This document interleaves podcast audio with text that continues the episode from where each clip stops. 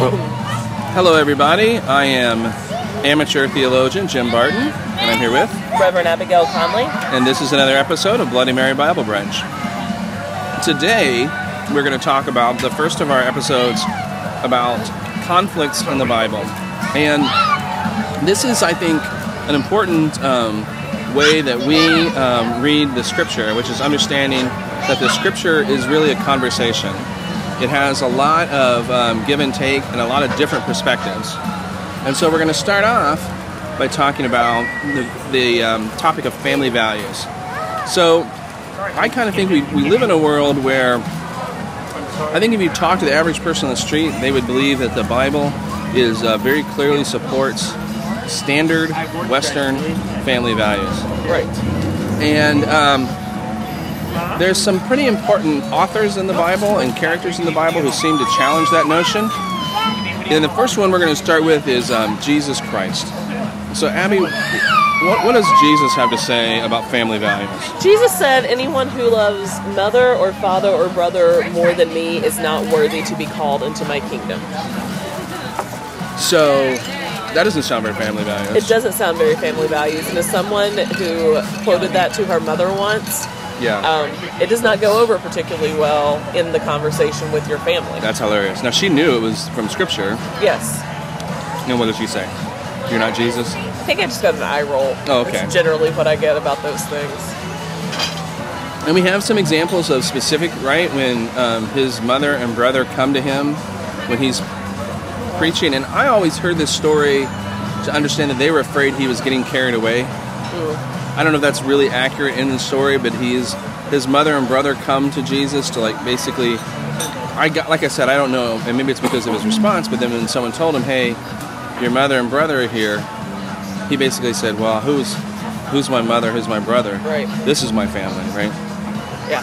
And honestly, um, if you stood up a uh, chalice and said, "I'm gonna tell you right now, anybody in this building that loves isn't willing to walk away from their family for the sake of this church, you don't belong here," I don't think that would be well received. I doubt it. That, that, that starts to sound a little, uh, little Manson, right? A little, yeah. little cultish, right?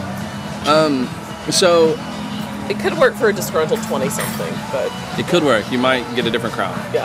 Maybe, maybe we'll roll it out and see what happens. Um, then the next two people that I want to talk about is what I call real Paul and fake Paul. And so, um,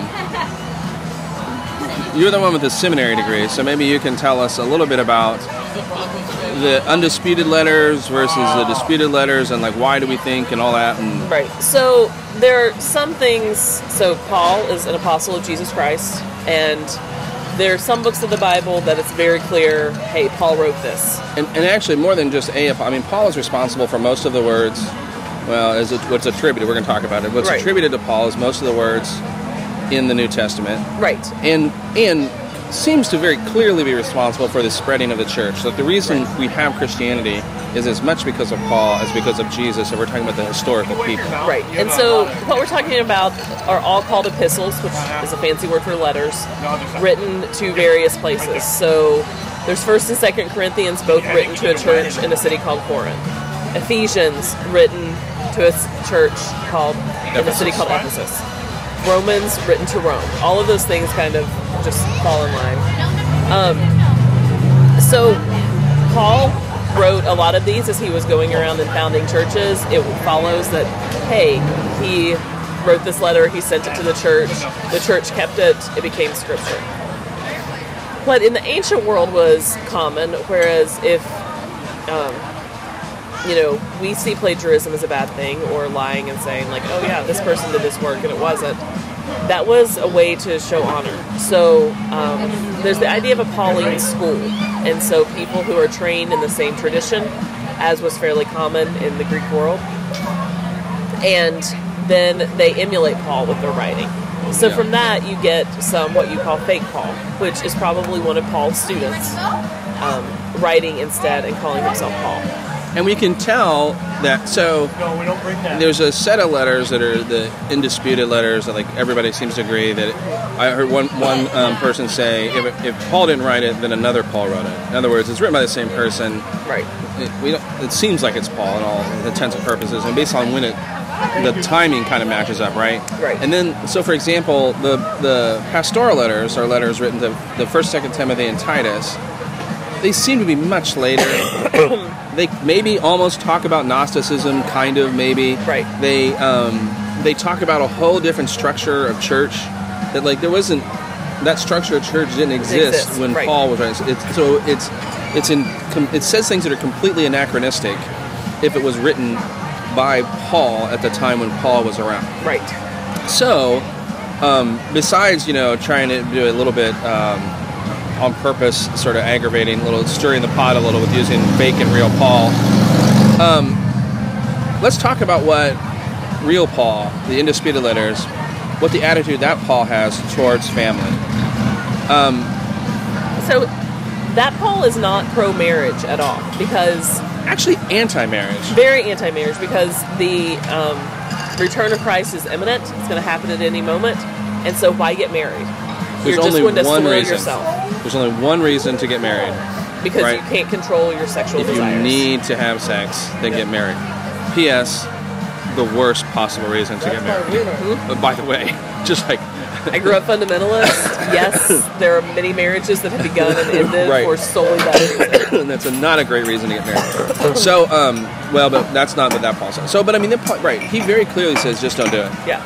Um, so he's probably the most anti-marriage. Because frankly, Jesus is sort of has this attitude about your your mother and your father and all that kind of thing. But Jesus actually does say don't get divorced. Right. And you, you can only get divorced in the case of infidelity. We think that is probably about social justice and economic justice, right? In other words, what Jesus really says is you can't throw your wife away. Right. Don't just like kick your wife out and make her homeless and without any means to support herself. And it's worth noting from a pure marriage perspective that... Um, for many centuries, this was, I mean, Roman Catholic tradition teaches marriage as a sacrament. And that is because Jesus instituted by being at the wedding at Cana.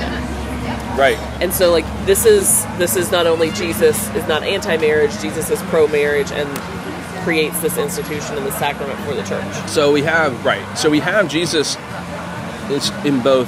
Now, of course, Jesus didn't write anything down. Right. So we have different gospel authors giving Jesus different perspectives that kind of range from like sort of endorsing marriage, endorsing marriage, right? Yeah. I mean, he's there at the wedding. He's certainly right to kind of being a little bit like, uh, at least ambivalent about family, right? Paul, anti-marriage, just plainly anti-marriage. Right? You, there's no other way you can say it. Right. And then, um, and then. In the, what's the nicer way to say fake Paul in the pastoral Pseudo-Pauline. Pseudo-Pauline authors. Now all of a sudden we're super pro-marriage. You can't be a bishop unless you have, unless you're married and have kids. And how can you trust someone to be in charge of the church if you can't be in charge of his family? Right. So you're reading that you, it's really um, sort of jarring as you read these like, these radically anti-authoritarian letters from Paul. Now Paul doesn't like Paul doesn't like sex. Sex really bothers Paul a lot, and he's really upset about all kinds of sex stuff. So that he's got that going, but generally is talking about the power of the people and the power of Christ transcends the, the secular authorities and principalities, and it's about our kingdom in heaven, and it's this very like almost revolutionary um, themes. And then you all of a sudden you get to these letters, and now it's like all of a sudden it's, we turn into Ozzie and Harriet and have these like nineteen fifties models of like if a man can't be in charge of his house, how can he be in charge of the church? Right. What? What church? Where did that even come from? So uh, I feel pretty comfortable disregarding that teaching out of uh, Timothy, honestly, to tell you the truth. I mean, I really think it. it, it I really think it, it shows where the church started to fall, which is when the start church started like getting in bed with authoritarianism and really started like joining the government in its way to rule people instead of being a Christ-inspired movement. That's my opinion. I mean, that's whatever. I mean, they're both are scripture. It doesn't. It, we can't really just like throw it away. Um, now, everything we've talked about is New Testament. We haven't really talked about the Old Testament because the Old Testament views marriage and, quite frankly, most family relationships as an economic relationship. And that's not to say there wasn't love among families or anything like that.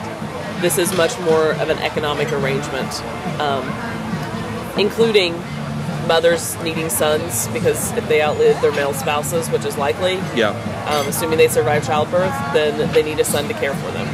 Um, marriage happens as families decide to join economies, or, you know, they invade a land and take the women as wives, a woman right. gets raped and taken as a wife, all of those things that are economic transactions, right. and also very much outside the world of biology where, oh, well, sex means you might get pregnant, and if you get pregnant, then we need to make sure you're with the father of that child. Right. And we need to secure that, like, you're only having sex with who would be the father of that child. Right.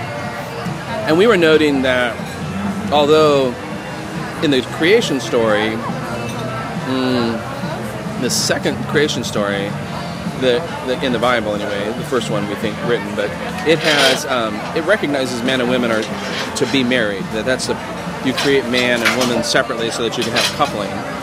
But there's no, like, marriage ceremony in the Old Testament. Leviticus doesn't have the marriage ceremony. I was joking, it tells you where to put the candle stand right. in the but tabernacle, it but it doesn't tell you how to get married. Um, and yeah, I mean, plural marriage is pretty okay in the Bible, right? Yeah. I mean, it's, I don't know how you could say otherwise. It's it's, it's throughout. It's multiple wives. It's not multiple um, right. husbands. Um, and, um, yeah, there are those, like, uncomfortable rules about, like, you know, if you rape someone, then you have to marry them. That, that is uh, unfortunate. That's right. an unfortunate passage. Um, we don't like to super talk about that, but I mean, so that's why, honestly, we, we only gave the Old Testament here like ninety seconds, is because, frankly, the Old Testament just doesn't really touch on our idea of family values no. at all. No, it has a totally different social structure than we do. So, as we wrap up, what does it mean that there's more than one point of view on family values in the Bible? What, what should Christians take away from that fact? So, my go-to is always discernment, and um, that what informs that conversation is what is life-giving. What are the things that are life-giving for you, for your family, for whatever choices you're making, because chances are where, God, where life is is where God is. There you go. And that's how, that seems like a good rule to resolving these conflicts as we discuss more of them in the future. All right, so in the meantime, um, I hope you all have a A great uh, week, and uh, cheers.